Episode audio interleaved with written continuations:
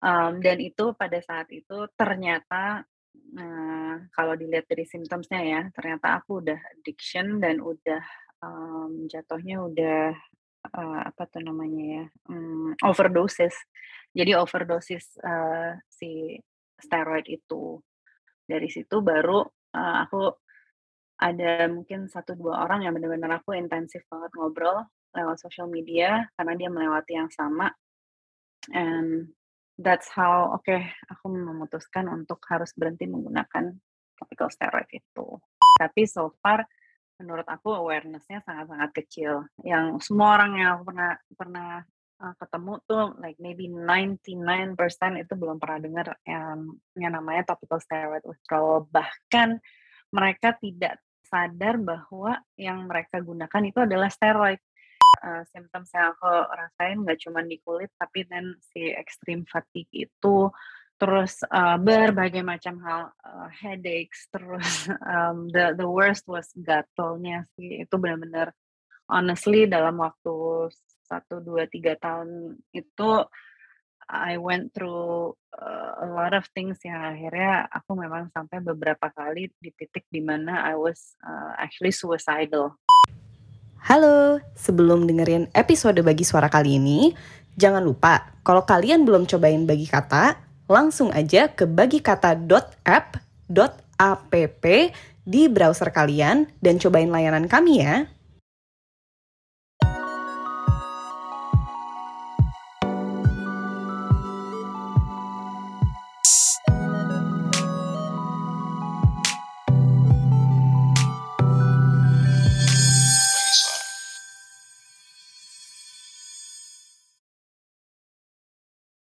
Bagi Suara, halo, hari ini balik lagi sama Pit, dan hari ini gue kedatangan, eee, well technically dia bos gue di kantor gitu ya, tapi di sini kita, eee, ngobrol aja seperti biasa gitu. Eee, hari ini kedatangan, eee, Mbak Suryani Asikin atau biasa aku panggil Mbak Sur. Halo, Mbak. Hai. Hai, Pit. halo. Gimana Mbak, sehat? Alhamdulillah, how are you? Alhamdulillah, eee, kenyang abis makan. Mbak Sur udah makan belum? Sama, baru aja. Oke, eee, hari ini kita bakal, eee, ngobrolin sesuatu yang mungkin mungkin bagi sebagian orang agak serius gitu ya, tapi kita mau coba bawainnya dengan, eee, dengan light aja, dengan ngobrol-ngobrol biasa and hopefully bisa, eee, ngasih apa ya, ngasih ilmu baru gitu ya Mbak, bagi teman-teman di luar sana yang Mhm. mungkin masih, eee, kurang terpapar dengan, eee, apa namanya, dengan hal ini gitu ya, eee, apa, informasi akan hal ini gitu ya, Mbak. Iya. Eee, oke, jadi, eee, hari ini aku sama Mbak Sur mau ngobrolin, eee, yang namanya TSW, betul ya, Mbak? Yes, Yes, betul. TSW atau, eee, topical steroid withdrawal. Eee, it's a medical condition, eee, ini correct me if I'm wrong ya, Mbak. A medical Mhm. condition which, eee, came from, eee, dari penggunaan, eee, steroid gitu ya, atau mulai dari mulai berhenti menggunakan steroid, gitu kah? Apakah Yes. benar seperti itu kurang lebihnya? Betul betul. Eee, mungkin bisa, eee, kasih, eee, gambaran sedikit Mbak ke kita, maksudnya, eee, what is, eee, TSW and, eee, if you have some experience, eee, about this gitu, mungkin bisa, eee, diceritakan gitu? Sure sure. Jadi, eee, TSW betul tadi eee, topical steroid withdrawal. Jadi, mmm, what is it exactly adalah, eee, sebetulnya withdrawal atau atau apa ya, ketika kita menghentikan penggunaan topical steroid. Jadi topical itu kan adalah sesuatu yang digunakan di kulit, mmm, steroid itu adalah basically, steroid yang dimasukkan ke dalam bentuk krim atau lotion atau moisturizer atau whatever it is, pokoknya yang dioles di kulit gitu. Nah, penggunaan topical steroid-nya sendiri sebetulnya, mmm, mungkin untuk untuk banyak orang, eee, reason-nya bermacam-macam lah gitu ya, tapi kalau untuk aku it's basically dari kecil, dari bayi aku punya, mmm, eksim, punya masalah kulit, eee, yang memang dari kecil diberikan oleh dokter, diberikan, eee, si, eee, krim steroid ini gitu. Nah jadi, eee, selama, mmm, I think about 15-18 tahun tuh menggunakan topical steroid dan ketika, um, aku berhenti menggunakan si obat dokter itu, uh, tiba-tiba aku memasuki yang namanya TSW ini, which is, uh, proses, uh, pemberhentian dan proses meledaknya proses meledaknya kulit dan kesehatan aku gitu, karena I stop using, uh, the cream. TSW sih seperti itu sih. Um, mungkin kalau misalnya just a little bit of addition kenapa, um, kenapa aku bisa masuk, uh, atau bisa melewati TSW tiba-tiba, uh, sebetulnya nggak tiba-tiba juga. Jadi, uh, I think about, uh, mungkin ketika aku masuk umur 30 kalau nggak salah ya, aku tuh mulai ada simptom symptoms-symptoms aneh gitu, penyakit-penyakit aneh yang udah dicek ke mana pun, ke dokter mana pun, um, nggak ketemu kenapa gitu. Jadi banyak banget deh, um, mungkin dari mulai pencernaan, terus, uh, tiba-tiba punya, um, apa ya, punya headache yang nggak hilang-hilang, terus, uh, udah itu udah pokoknya dicek kolonoskopi, endoskopi, MRI, apa segala macem, um, itu benar-benar, eee, nggak ketemu kenapa. Terus, um, itu agak mengerikan sih karena kan sering aku pokoknya intinya ke mana-mana nyetir sendiri, terus, um, apa ya, bisa penyakit-penyakit itu bisa tiba-tiba timbul gitu. Um, so everything that I went through tuh completely unexplainable, um, kemudian di situ malah dikasih obat macam-macam juga untuk symptoms-nya. Nah, dalam perjalanan itu aku banyak melakukan research. Nah, research research research, baik itu di Google, di even Instagram, even Facebook, segala macam dan aku di situ menemukan orang-orang yang menjalani topical steroid withdrawal. Jadi singkat kata, sebetulnya penyakit-penyakit itu diakibatkan oleh, uh, si stop topical steroid ini, si krim steroid ini yang pelan-pelan, um, melemahkan imun sistem aku, terus, um, basically, uh, udah sepertinya sih udah menggerogoti organ-organ tubuh, um, dan itu pada saat itu ternyata, uh, kalau dilihat dari symptoms-nya ya, ternyata aku udah addiction dan udah, um, jatuhnya udah, uh, apa tuh namanya ya, mmm, overdosis. Jadi overdosis, uh, si steroid itu. Dari situ baru, uh, aku ada mungkin satu dua orang yang benar-benar aku intensif banget ngobrol lewat social media karena dia melewati yang sama. And that's how oke, okay, aku memutuskan untuk harus berhenti menggunakan topical steroid itu. Itu sih kira-kira awalnya. Sip. Uh, berarti setelah belasan tahun menggunakan, uh, steroid, uh, and then ada, ya itu tadi ya, ada beberapa medical condition yang, uh, rasanya kok kayak, uh, aneh gitu ya, anomali gitu ya, Mbak. Uh, lalu Iya. kemudian, um, setelah coba research, uh, sampailah pada culprit-nya nih, uh, di apa namanya, uh, based on research bahwa, oh, sepertinya culprit-nya nih, uh, si steroids ini gitu. Um, tapi sebenarnya, uh, kalau aku boleh tahu nih maksudnya, apakah si, uh, steroid ini gitu ya maksudnya, uh, is it is it very, uh, toxic or, uh, karena Mbak tadi juga bilang kayak steroids ini ada di, uh, berbagai macam, uh, skincare products dan lain-lain gitu.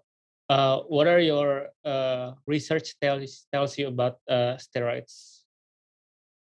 Well, sebetulnya kalau Eee, steroid itu sendiri, kalau misalnya untuk yang aku kan aku kan pakainya karena eksim gitu ya, eee, so ketika menggunakannya, it works like magic gitu. Suddenly jadi aku eksimnya kan misalnya ada ruam gitu, ada merah-merah, ada gatal-gatal gitu ya, and then when I use it, uh, obviously because, uh, it was prescribed by the doctors gitu ya, um, itu benar-benar works like magic. Dalam sehari, 2 hari itu bisa hilang gitu kan.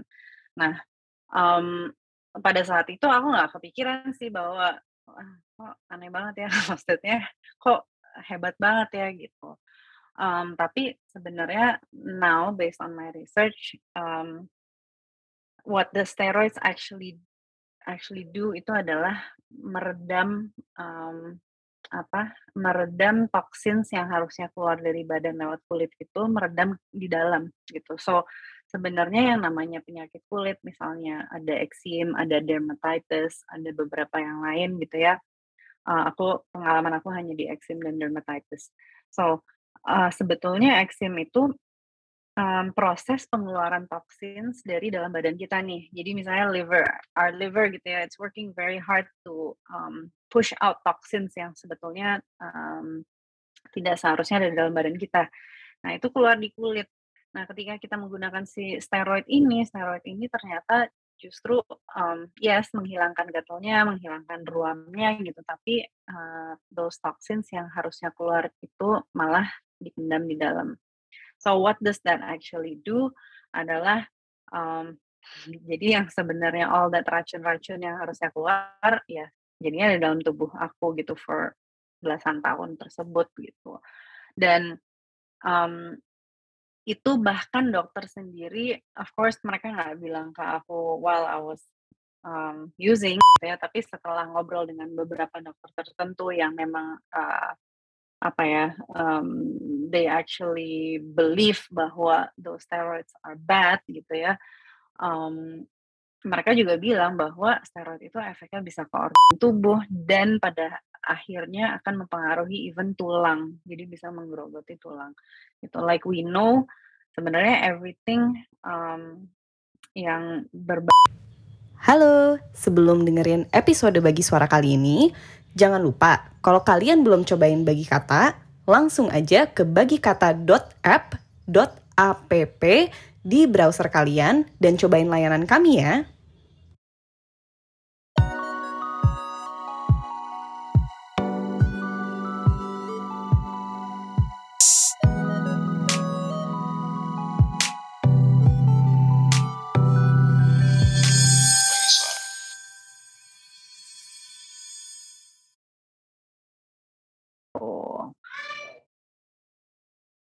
Okay. Uh, it's it's kinda, uh, scary uh, when I hear you, uh, explain about that dan ketika kemarin aku juga sempat lihat, uh, highlight-nya Mbak Sur gitu ya, uh, Mbak Sur juga banyak sharing tentang, uh, TSW ini dan steroids di Instagram gitu. Uh, but then apakah sebenarnya, uh, ini tuh is it a common medical condition? Karena tadi Mbak Sur bilang kayak uh, there's certain doctors yang uh, emang mereka bilang oke okay, uh, steroid ini sebenarnya obat yang diprescribe tapi sebenarnya dia nggak bagus banget nih untuk untuk kesehatan in the long terms gitu. I mean, is it that common uh, TSW ini dan apa namanya pengetahuan tentang uh, seberapa berbahayanya steroid ini? Uh, kalau aku lihat ya di Indonesia so far I might not have uh, data yang sangat lengkap gitu ya, tapi so far menurut aku awareness-nya sangat-sangat kecil. Yang semua orang yang aku pernah pernah uh, ketemu tuh like maybe 99% itu belum pernah dengar yang yang namanya topical steroid withdrawal. Bahkan mereka tidak sadar bahwa yang mereka gunakan itu adalah steroid. Karena steroid itu krim di steroid ya. Um, tidak tertulis bahwa ini adalah steroid gitu. So namanya tuh macam-macam. Jadi steroid itu kalau aku udah pelajarin ada, ada kelasnya ada tujuh macam based on um, based on kekuatan, based on potensi. Jadi steroid uh, like class one itu highest potency gitu. Nah itu nama-namanya things like uh, clobetasol gitu atau uh, apa namanya beta beta metasone gitu. Itu hmm. itu sebenarnya it's written on it gitu, tapi nobody knows bahwa itu adalah uh, steroid gitu dan itu sampai kelas 7 kalau nggak salah ya 7 7 tuh uh, paling least potent gitu. Nah, itu yang paling sering ada itu namanya hydrocortisone. Nah, hydrocortisone itu yang kebanyakan orang pernah dengar atau pernah pakai gitu ya. Hmm. Um, so basically um, that's the awareness di Indonesia tuh menurut aku sangat kecil. Nah, tapi once aku masuk nih ke we have like support groups on Facebook and those support groups actually save my life gitu karena di situ there are thousands of people all around the world gitu kan di UK, di US, Australia gitu pokoknya literally all around the world yang mengalami the same things gitu. Jadi di situ kita um, ya yeah, we become di situ kita bisa apa ya we become more aware gitulah symptomsnya seperti apa terus kita jadinya sebenarnya it's a bit uh, gimana ya uh, kalau misalnya dari sisi kedokteran kita sering mungkin diketawain gitu kan bahwa hmm. oh lo lebih percaya sama ya itu sering ada meme-nya segala macam kan lo lo lebih percaya sama Google dibanding sama dokter gitu um, dan dokter doctors hate that gitu kan ketika hmm. aku ke dok aku aku basically sih selama empat tahun ini udah berhenti ke dokter sih gitu unless benar-benar uh, terpaksa gitu ya tapi basically um, banyak yang memandang kita tuh kayak orang gila gitu karena nah lo lebih percaya sama orang di Amerika yang going through the same thing that you are instead of listening to the doctors gitu tapi honestly kita collectively this this support group itu collectively have gone through shit oh, hell gitu kan karena obat yang diberikan oleh dokter gitu. So di luar sana sebetulnya awarenessnya aku lihat lumayan bahkan banyak um, orang kebetulan yang kemarin aku dengar sih di UK um, mereka actually file a class action gitu against okay. pharmaceuticals gitu against itu cuman kalau di sini I don't know, I don't know how that will go. I don't think it will be very beneficial. Mungkin capek-capek ini kita aja gitu ya. Hmm. Tapi there are a lot of people out there who are fighting for awareness mengenai hal ini. Gitu. Tapi that being said, actually sejak aku banyak sharing, well actually I don't share that much. I need to share more. Tapi uh, di Instagram aku share gitu ya. Dari situ aja aku udah banyak sekali orang yang yang aku nggak kenal gitu kan messaging me. Ada yang dari Semarang lah dari Kalimantan gitu. They're actually asking um, my advice karena memang they're going through the same thing gitu. Jadi ketika mereka menggunakan krim ini tiba-tiba kok udah nggak ngaruh ya. Jadi after some time krim itu akan nggak berfungsi karena kita menjadi kebal gitu kan. Nah itu biasanya sama dokter dinaikin tuh potensinya dinaikin lagi dinaikin lagi sampai akhirnya like I went through aku overdosis gitu. Mukanya bengkak lah pokoknya ada simptom-simptom tertentu yang menunjukkan bahwa sebetulnya badan kita udah nggak kuat gitu. Nah, itu sih. Jadi akhirnya I think uh, dengan awareness yang kecil-kecilan yang aku sharing apa segala macam Nah, I think di situ orang jadi semakin sadar dan teman-temanku di sekitar aku juga kayak aku posting krim-krim apa aja yang ada steroidnya mereka kayak ah gue ternyata pakai itu gitu kan atau gue udah pakai itu dari kecil gitu so they actually don't know isinya apa tapi karena diberikan oleh dokter ya mereka percaya aja bahwa it's it's okay to use gitu. Oke, okay. hmm, tadi Mbak juga bilang bahwa udah pakai steroid selama belasan tahun gitu ya, and then you became uh, overdose with it, maybe addicted to it gitu ya.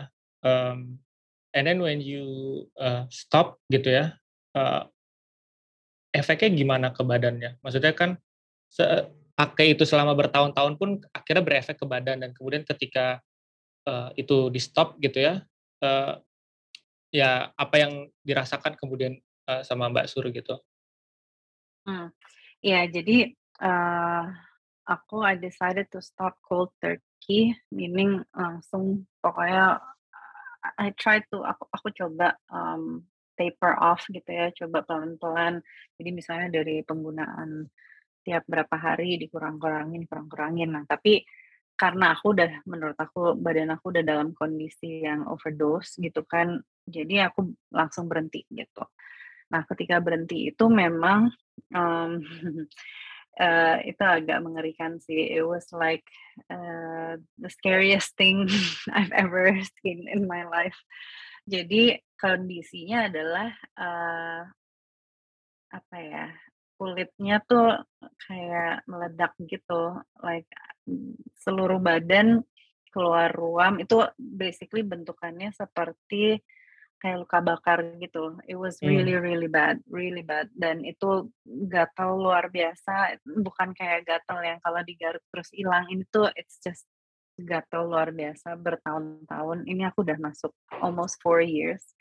Tapi di tahun sat tahun pertama dan kedua sih yang terparah, itu sampai, mmm, aku nggak bisa duduk karena itu keluar di bagian belakang, jadi pantat, paha gitu ya, itu keluar and then di tangan, di muka, so it it's kind of, mmm, berubah-berubah terus sih, mmm, lokasi keluarnya gitu ya. Tapi ya memang lokasi yang kulitnya parah itu adalah lokasi-lokasi di mana I was using the topical steroids gitu. Hmm. Mmm, dan itu, eee, dari dari it looks like benar-benar kayak luka bakar and then, eee, keluar cairan, it's like I don't know, it's like really really gross gitu ya, dan itu sampai biasanya sampai terus gatal dan nggak digaruk berdarah, so it went on like that for years. Mmm, itu pokoknya ya aku, sampai nggak bisa duduk, sampai tidur itu harus tengkurap and then, eee, aku sampai nggak bisa ngantor, eee, for a few months and itu basically di tengah itu kan yang keluar di kulit ya, yang kelihatan gitu. Tapi yang tidak kelihatan itu itu yang sebetulnya lumayan parah, eee, things like aku apa, badannya kena extreme fatigue gitu. Jadi fatigue tuh benar-benar kayak tiba-tiba badannya ngedrop sampai ada saat kayak aku nggak bisa gerak. Eee, ternyata ya itu itu ini agak panjang sih, Hmm. tapi basically karena, eee, si steroid itu, mmm, it wrecks your, eee, adrenal glands. Jadi, mmm, glands tuh apa ya, Pip? Mmm, Kelenjar kelenjar. kelenjar, oke. So itu kena kelenjar adrenal kita, mmm, Hmm. jadi si basically, eee, gini, si steroid itu sebenarnya is pumping, mmm, cortisone. Cortisone itu sebetulnya di diproduksi oleh badan kita, oleh si kelenjar adrenal kita untuk supplying energy, supplying ad apa, adrenalin ke badan kita gitu. Oke. Nah, tapi karena si steroid itu udah pumping all these, mmm, eee, adrenaline into into our body gitu ya, sehingga si kelenjar kita itu berhenti berhenti berfungsi. Kurang lebih seperti itu ya. Hmm hmm. So, basically, mmm, itu rusaklah, udah rusaklah karena steroid itu. So, I think that's why, mmm, again ini semua aku bukan dari penjelasan dokter ya, tapi Hmm. penjelasan orang-orang yang udah melewati, bahkan, eee, ada beberapa yang penjelasannya paling oke itu memang dari dokter yang mengalami hal ini gitu. Oh wow. Eee, iya, that she's not in Indonesia though, dia sampai bikin, mmm, presentasi mengenai the whole thing gitu, namanya dok Dokter Hi Heb Hiba gitu. So anyways, mmm, balik lagi, eee, symptoms yang aku rasain nggak cuman di kulit, tapi then si extreme fatigue itu, terus, eee, berbagai macam hal, eee, headaches, terus, mmm, the the worst was gatalnya sih, itu benar-benar honestly dalam waktu 1, 2, 3 tahun itu, I went through, eee, a lot of things yang akhirnya aku memang sampai beberapa kali di titik di mana I was, eee, actually suicidal gitu. That was titik di mana, mmm, aku nggak pernah ngerti ya, like all my life aku sering denger lah, kita kan sering dengar berita, eee, bunuh diri lah, apa segala macam. Aku selalu bingung gitu, kayak orang kok bisa ya, how can anyone take their own lives gitu, Hmm. tanpa memikirkan keluarga, tanpa memikirkan, orang-orang yang dia sayang gitu ya. Tapi ketika aku ada di titik itu, I finally understood, oh memang ada ya titik ini dalam hidup gitu, di mana aku nggak bisa balik pakai steroid karena ya basically it wrecked my life, aku juga udah overdosis, kalau pakai lagi ya I was too scared gitu kan. Tapi nggak bisa nggak bisa tahan, di titik itu tuh udah nggak bisa tahan karena sakit banget, gatel banget, mmm, aku udah kayak in a trance gitu loh, bener-bener I was in real pain gitu. Nah di titik itu memang, mmm, I felt like, wah, aku nggak ada I have no choice nih gitu, like aku literally mikirin like how am I going to end my life gitu. and and so ya yeah, efeknya sih memang banyak banget sampai ke titik itu sih. Dan dan um, like I said uh, apa namanya I had those uh, support groups yang akhirnya bisa apa ya pelan-pelan ngebantu sih ngelewatin gitu. And most importantly adalah I had my support system juga I had my husband I had my family gitu yang akhirnya uh, bisa bantu ngelewatin all those uh, efek-efek berhenti si steroid itu sih gitu Wow, um, aku nggak bisa bilang apa-apa lagi selain, um, all my sympathy to you karena, uh, aku juga dari kecil tuh memang agak sensitif tuh di kulit juga, Mbak. Aku juga nggak nggak tahu kenapa. Oke. Cuma, um, bukan eksim alhamdulillahnya. Jadi kadang tuh kalau misalkan, uh, lagi kurang bersih lah gitu ya, uh, biasanya sih Mmm. jamur gitu, biasanya sih jamur atau, Oke. um, kebanyakan sih jamur gitu ya, eee, dan Mhm. emang, eee Mamaku tuh emang juga agak sensitif juga di kulit gitu. So, mmm, waktu awal tahun ketika aku, apa namanya, aku sempat Covid di awal tahun waktu Omicron kemarin, terus, Oke. eee, Covid-nya udah selesai tiba-tiba my skin flare up gitu, Mbak. Eee, dan, eee, ketika itu ya gatel gitu, maksudnya, eee, sebadan-badan gitu, eee di apa ya, ya sampai mengganggu tidur, mengganggu, eee, aktivitas dan lain sebagainya gitu. Waktu itu juga pas banget baru masuk, eee, ngantor, Mbak, pas banget baru masuk Mmm. kantor.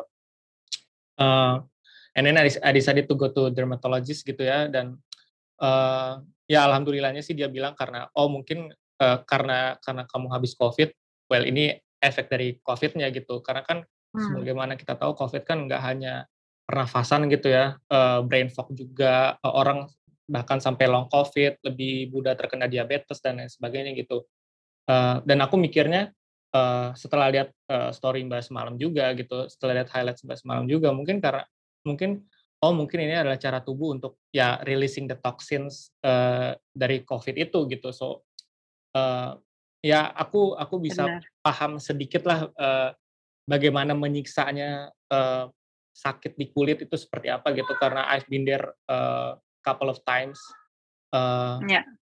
dan, eee, ya I I don't know what to say except all all my sympathy towards you gitu dan, eee, kalau misalkan, eee, dari pengalaman Mbak gitu ya, maksudnya, eee, udah mau 4 tahun gitu, eee, what have you learned, eee, from this this journey gitu, eee, selain dari, eee, medical apa ya, medical point of view bahwa, oh steroids is bad, eee, for many people gitu, it it is it is a chemical product that's, eee, always have a side effect gitu ya.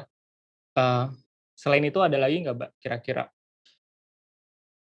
Mmm, ada banget, mmm, I think, eee, going through this process finally I I found myself gitu, eee, kurang lebih seperti itu karena, mmm, kalau aku nggak mengalami ini I don't think I would, mmm, apa ya, finally realize who I was gitu, kira-kira gitu.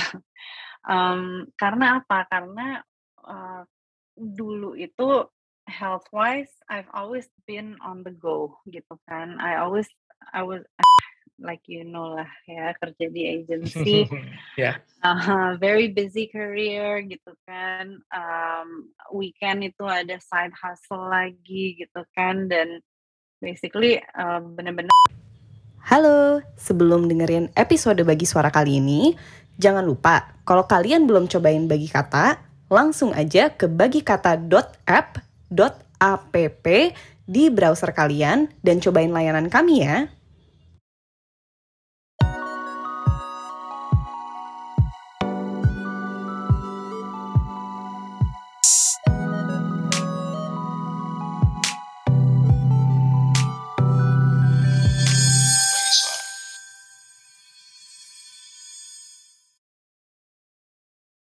So, um, I was also basically nggak suka tidur gitu kan, um, I was like emang dari kecil sih agak insomniac gitu, um, so I didn't like to sleep, I wasn't getting enough sleep gitu kan, and then Um, nah pas sakit itu kebetulan aku mulai, um, aku diperkenalkan dengan yang namanya meditasi gitu. That was I think about 8, 9 years ago gitu, itu pertama kali aku mulai meditasi, um, dan itu benar-benar mengubah my life and my perspective gitu, nggak it wasn't instant though, ya yeah, like I said it took like a few years gitu kan. Dan akhirnya, uh, ketika empat tahun yang lalu aku benar-benar mengalami si TSW ini, um, what it did adalah it gave me like a new perspective in life gitu. Jadi kayak things like, aduh barang tuh udah nggak penting ya. I was aku sebenarnya, aku sebenarnya nggak nggak terlalu, um, I wasn't really, uh, attached to things sih, tapi tetap aja kan like you know, kita tuh belanja tas lah, sepatu lah, apalah gitu-gitu. Suddenly all of that um, wasn't important anymore gitu. So like sekarang aku jual semua tas sepatuku. Um, I have okay. like one pair of sandals that I use and that I use everywhere mau ke kawinan kayak mau sehari-hari I was just I'm I'm very much into these barefoot sandals right now. Um, and then apa namanya, it's just basically tiba-tiba, aduh ini semua nggak penting ya gitu, yang penting tuh is our health, yang penting tuh, um, the people that I love gitu kan, and and and basically how how can I do better, um, in this life that I'm living gitu. Karena, uh, makanya kenapa sekarang pelan-pelan, um, aku mau mulai raising awareness mengenai TSW ini karena aku juga ngerasa I need to help other people gitu.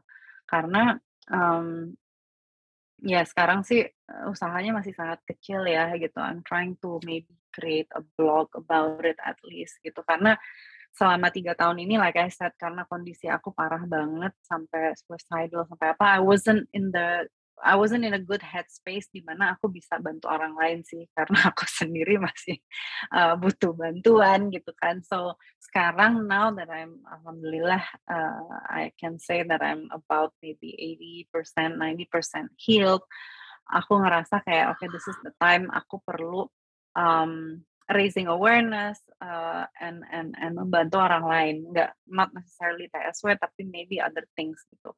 Dan satu hal lagi yang aku belaj belajar ya, bukan cuman urusan, um, ya apa yang tadi aku bilang gitu kan, the realization that, um, what's more important in life gitu ya, itu itu yang pertama. Yang kedua juga my, uh, another huge realization adalah bahwa um, badan kita tuh hebat banget loh gitu kan. Kita tuh benar-benar we were created like perfect gitu karena ternyata badan kita ya, can heal itself gitu karena ya kayak yang tadi aku bilang ya kulit aku benar-benar kayak luka bakar. I thought shit the rest of my life kulit gue bakal kayak gini atau enggak at least ada bekasnya gitu ya. Hmm. In, ini once once itu udah berlalu sekitar dua tahun tiga tahun lah gitu ya this past year itu bekasnya hilang loh, like literally nggak ada nggak ada apa-apa gitu dan hmm. um, itu juga sebetulnya uh, kenapa like this past few months aku akhirnya base-nya di Bali karena ketika aku pindah ke Bali tuh my skin clear up gitu. Jadi kayak 100% like like magic lah, like magic it, it, it cleared up gitu. Nah, terus badan kita itu juga uh, hebatnya adalah sebetulnya badan kita nggak butuh apa-apa. And that's that's a huge realization.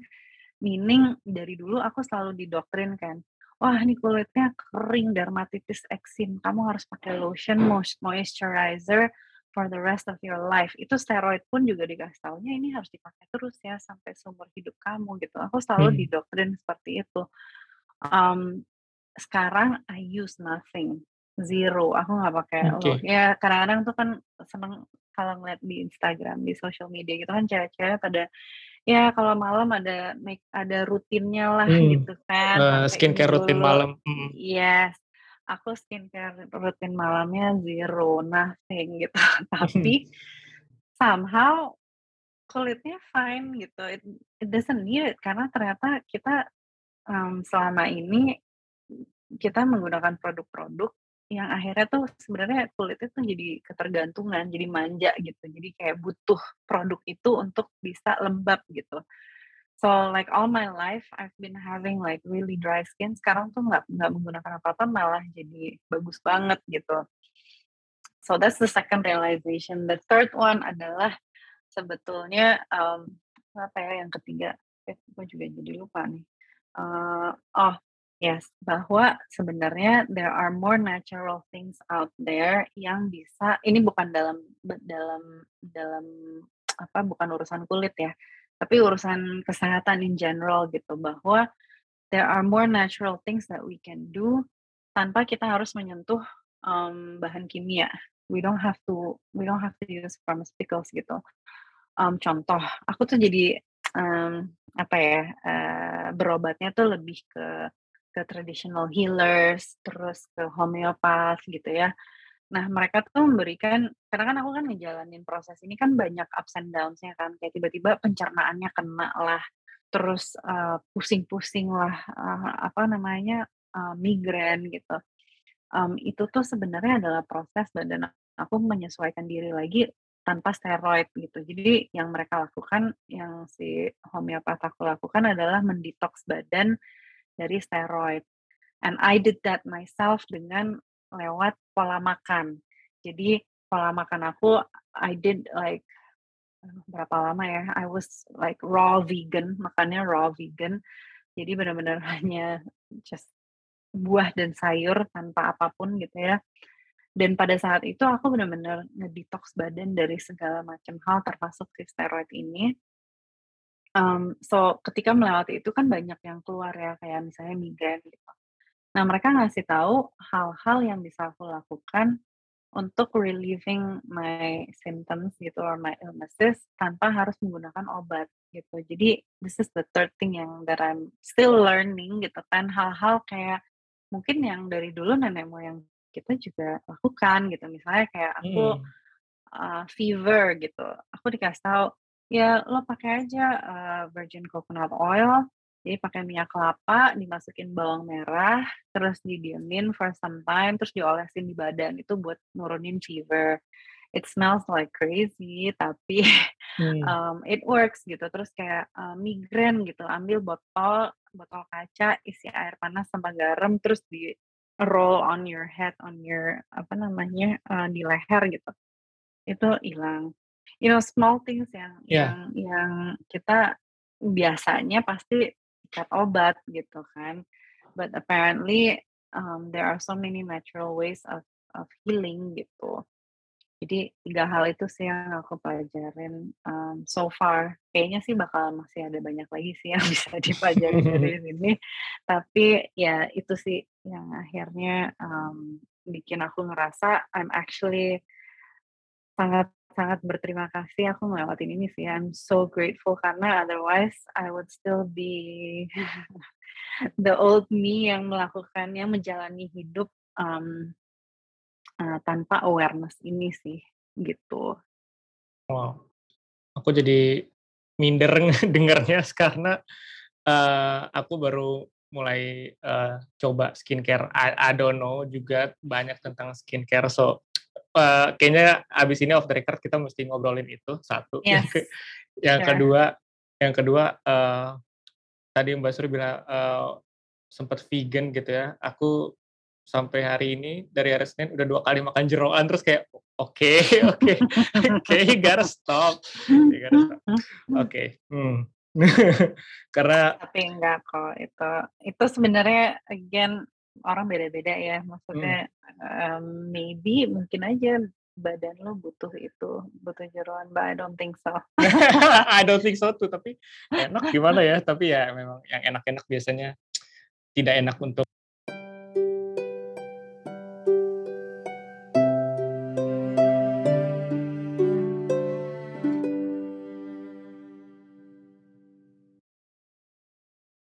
yang Mbak dapatkan gitu dari journey ini selama well 10 tahunan gitu maybe ya uh, the last yeah. four years in particular ketika udah mulai uh, withdrawing from all that uh, steroids gitu uh, tapi ada nggak mbak yang mau disampaikan nih maybe to other survivor uh, di luar sana atau mungkin uh, to public in general gitu uh, about this uh, medical condition?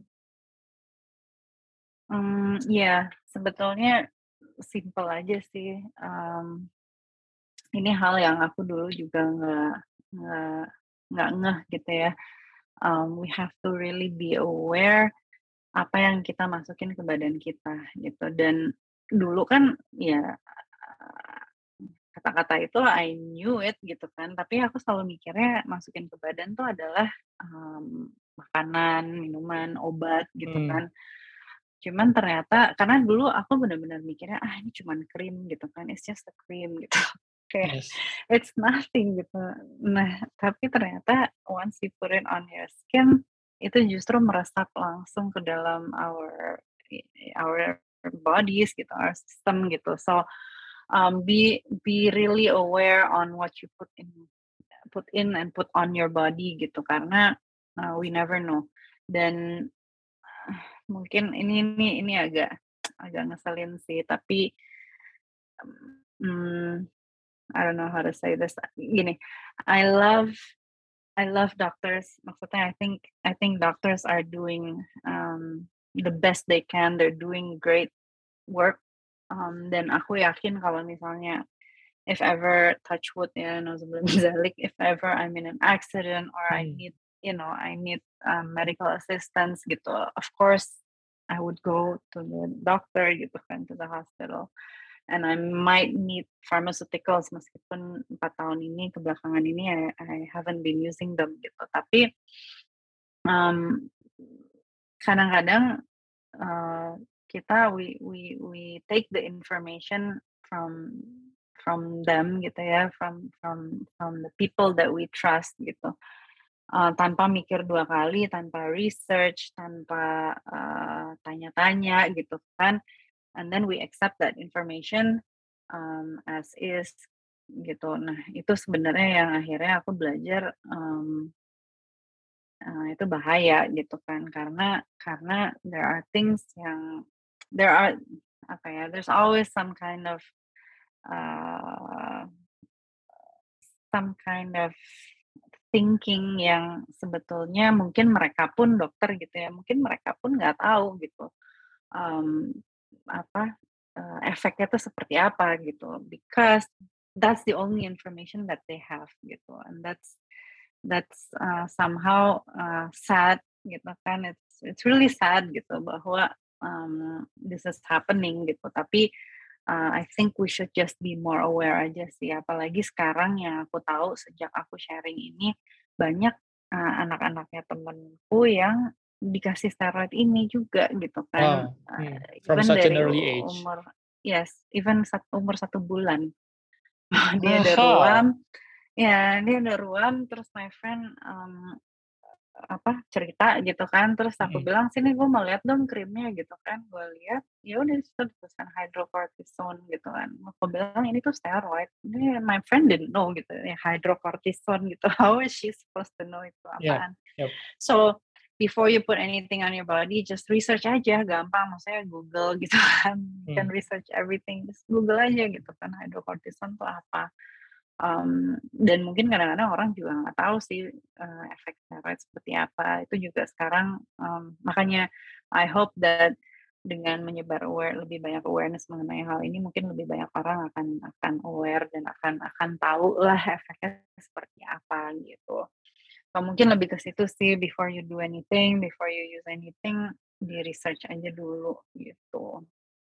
Itu sih. Other than that, I think um, again I wanna I wanna garis bawahi bahwa um, our bodies are amazing. Kadang-kadang kita nggak nggak nggak butuh nggak butuh a lot of help kok. Kita kita benar-benar bisa healing as long as um, we're aware of our bodies dan sekarang itu tools kan udah banyak banget maksudnya aku lihat a lot of people are now uh, doing meditation kayak 8 tahun yang lalu aku mulai meditasi sih orang-orang kayak yang ngeliat aku aduh aneh banget nih gitu kalau sekarang kan everybody is yeah. actually lebih terbuka gitu kan so there's actually a lot of tools a lot of um, people out there yang bisa bantu gitu kan in terms of um, finding more natural ways to heal gitu itu sih paling. Oke. Thank you, Mbak. I think it is it is very well put.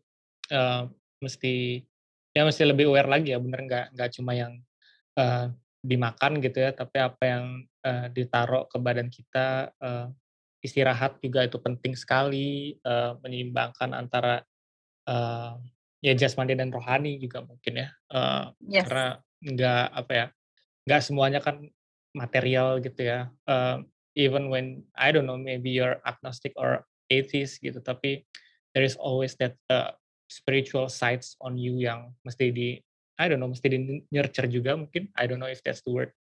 Ya. Um, ya, um, thank you banget Mbak udah uh, mau ngobrol dan uh, berbagi tentang uh, TSW. Um, kita makasih banget Mbak Sur udah mau datang, udah mau uh, sharing tentang uh, apa yang dialami selama kurang lebih 10 tahun ini dan semoga uh, teman-teman yang denger juga bisa uh, bisa lebih aware dan bisa uh, ya mungkin ada ada beberapa hal yang bisa dipetik untuk untuk ke depannya gitu sih. Um, Yes.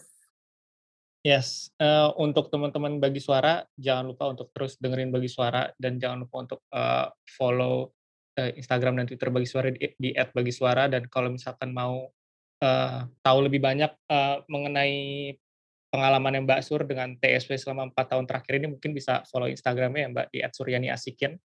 Uh, Yes. silakan lihat di highlights-nya dan uh, kalau misalkan ada yang mau didiskusikan juga dengan Mbak Sur mungkin bisa slide into her DMs. Oke.